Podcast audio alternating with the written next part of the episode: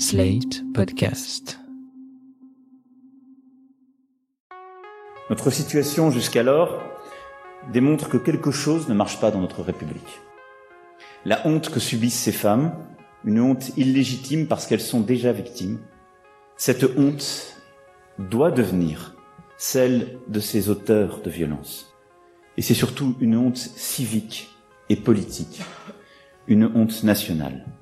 Quelle vaste blague.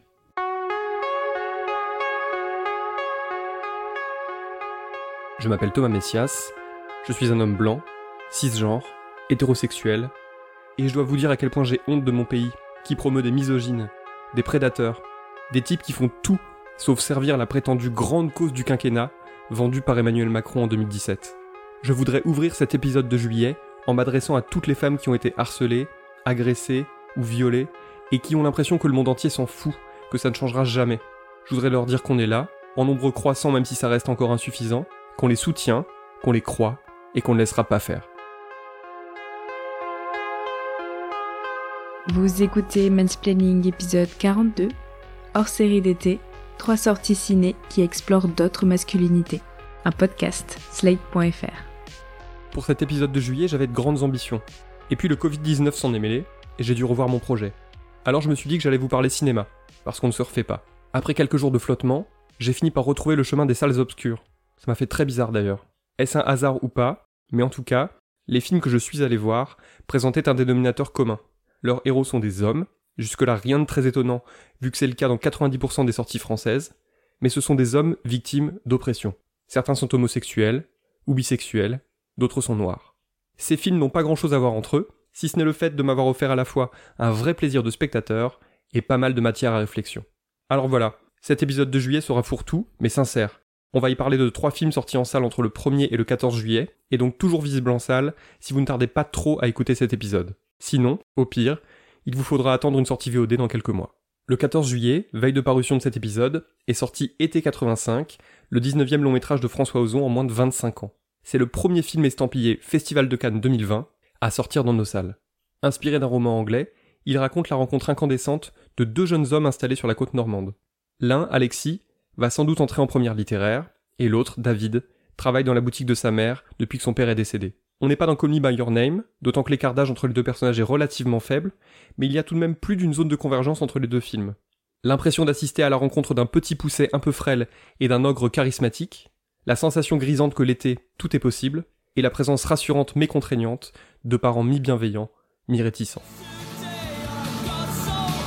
Salut beau mec Toi et moi on a des milliers de balades à faire ensemble. on se connaît que depuis ce matin. Donc on va perdre du temps? On est tous mortels. Loin d'être le simple récit d'une romance estivale, Été 85 est un film bien plus noir et torturé qu'il n'y paraît. Il commence d'ailleurs par l'annonce d'un drame, en évoquant le cadavre de l'un des deux héros. C'est une œuvre hantée par la mort, qui rappelle un autre film d'Ozon, Une nouvelle amie, dont le héros joué par Romain Duris trouvait une façon bien à lui de faire le deuil de son épouse. Allô David? Non, c'est Virginia. On peut se voir pour déjeuner, ça va pas du tout, faut que je te vois. euh, Oui, mais pas avant 13h30. Ok, on se retrouve près de ton bureau Oui, oui, au café en face du bureau, c'est bien. Merci Claire, à tout à l'heure. Attends, tu viens bien habillé en homme? Ah non, je t'ai dit que c'était Virginia. Ah non, non, excuse-moi, c'est pas possible. Pourquoi? Mais écoute, David, c'est près de mon bureau, je peux pas prendre de risques. Le scénario d'été 85 est à l'image de son prologue et de son épilogue. Un peu artificiel, et aussi futile que certains écrits adolescents. Mais il y a de très belles choses à voir, notamment dans la première partie. Car s'il ne fait nullement abstraction de l'homophobie ambiante, François Ozon filme de jeunes hommes vivant leurs désirs et leurs sentiments avec appétit.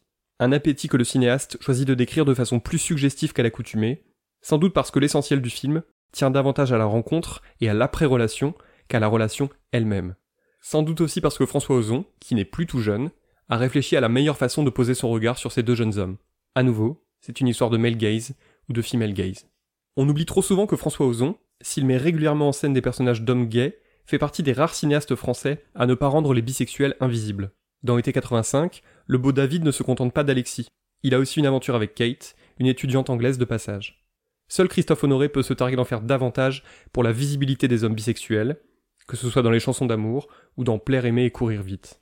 Il y a un autre élément que j'aime beaucoup dans le film, c'est la façon dont Ozon filme les parents des héros et la façon dont il considère la sexualité de leur fils.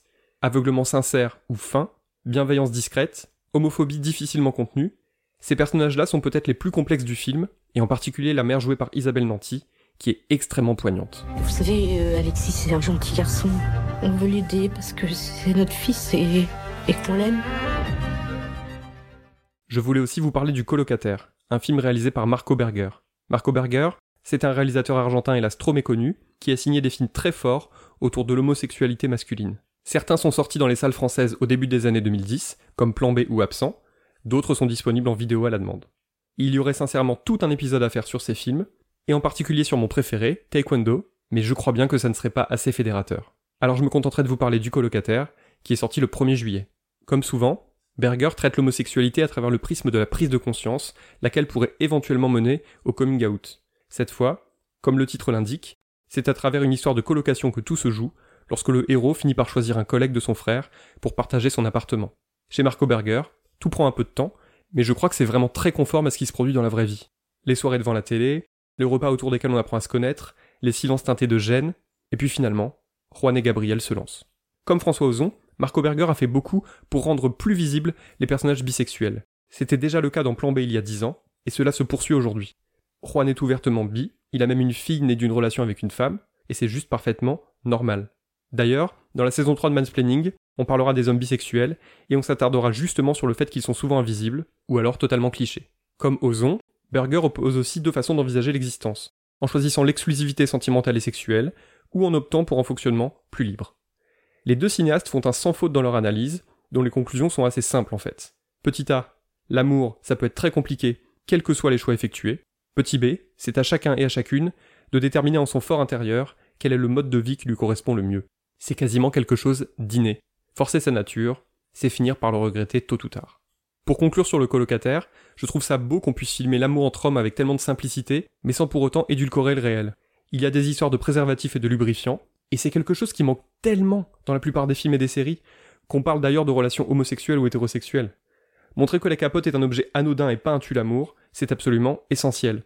Il faudrait montrer ça dans un maximum de films, y compris dans les plus mainstream. Un bardo en la calle? ¿Qué lees? Eh, el hombre ilustrado se llama. ¿De quién? De Ray Bradbury.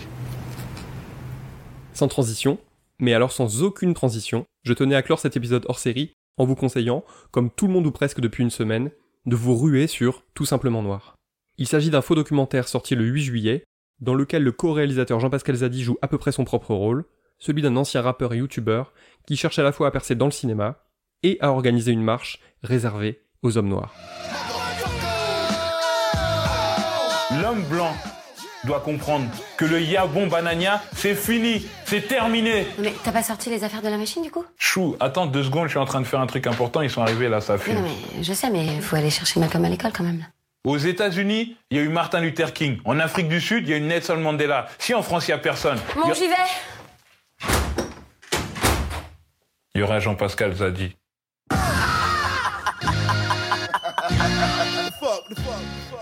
Non seulement c'est extrêmement drôle de part en part, mais en plus, le film parvient à être aussi engagé que complexe. En 1h29, Tout simplement Noir parvient tout de même à parler d'intersectionnalité, de non-mixité et de convergence des luttes, et tout ça sans jamais donner dans le film à thèse. D'ailleurs, aucun des mots que je viens de citer n'est jamais employé dans le film. Ce film, c'est aussi un beau taquet adressé aux spécialistes du on ne peut plus rien dire, puisque le film ne s'interdit à peu près rien. Simplement, il laisse les personnes concernées prendre la parole, on voit que chaque dialogue et situation a été pesé et sous-pesé, et puis il évite de parler de choses qui n'existent pas, comme par exemple le racisme anti-blanc. Dans Tout simplement Noir, aucun manichéisme.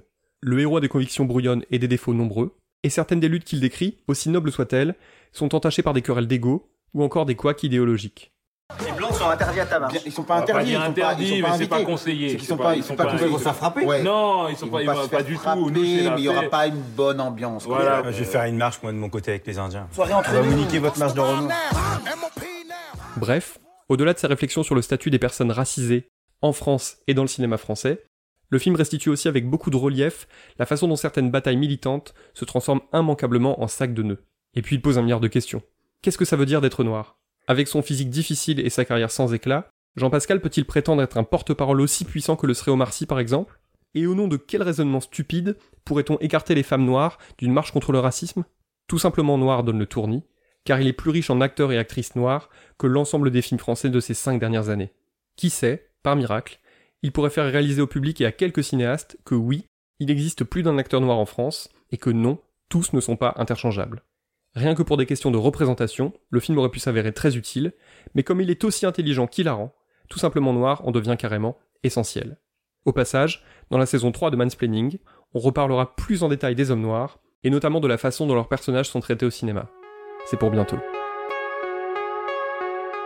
Voilà, c'était l'épisode 42 de Mansplaining, hors série de juillet, un podcast proposé par Slate.fr. Merci à Aurélie Rodriguez et Benjamin Ours, et on souhaite un bon bain à Guillaume Natas. Si vous avez aimé ce podcast, n'hésitez pas à le dire en nous couvrant d'étoiles partout où vous le pouvez, 5 de préférence, et en en parlant le plus possible autour de vous. Toutes vos remarques et vos questions sont les bienvenues à l'adresse suivante mansplaining@slate.fr. Vous pouvez aussi me contacter via Twitter ou Instagram, mes messages privés sont toujours ouverts.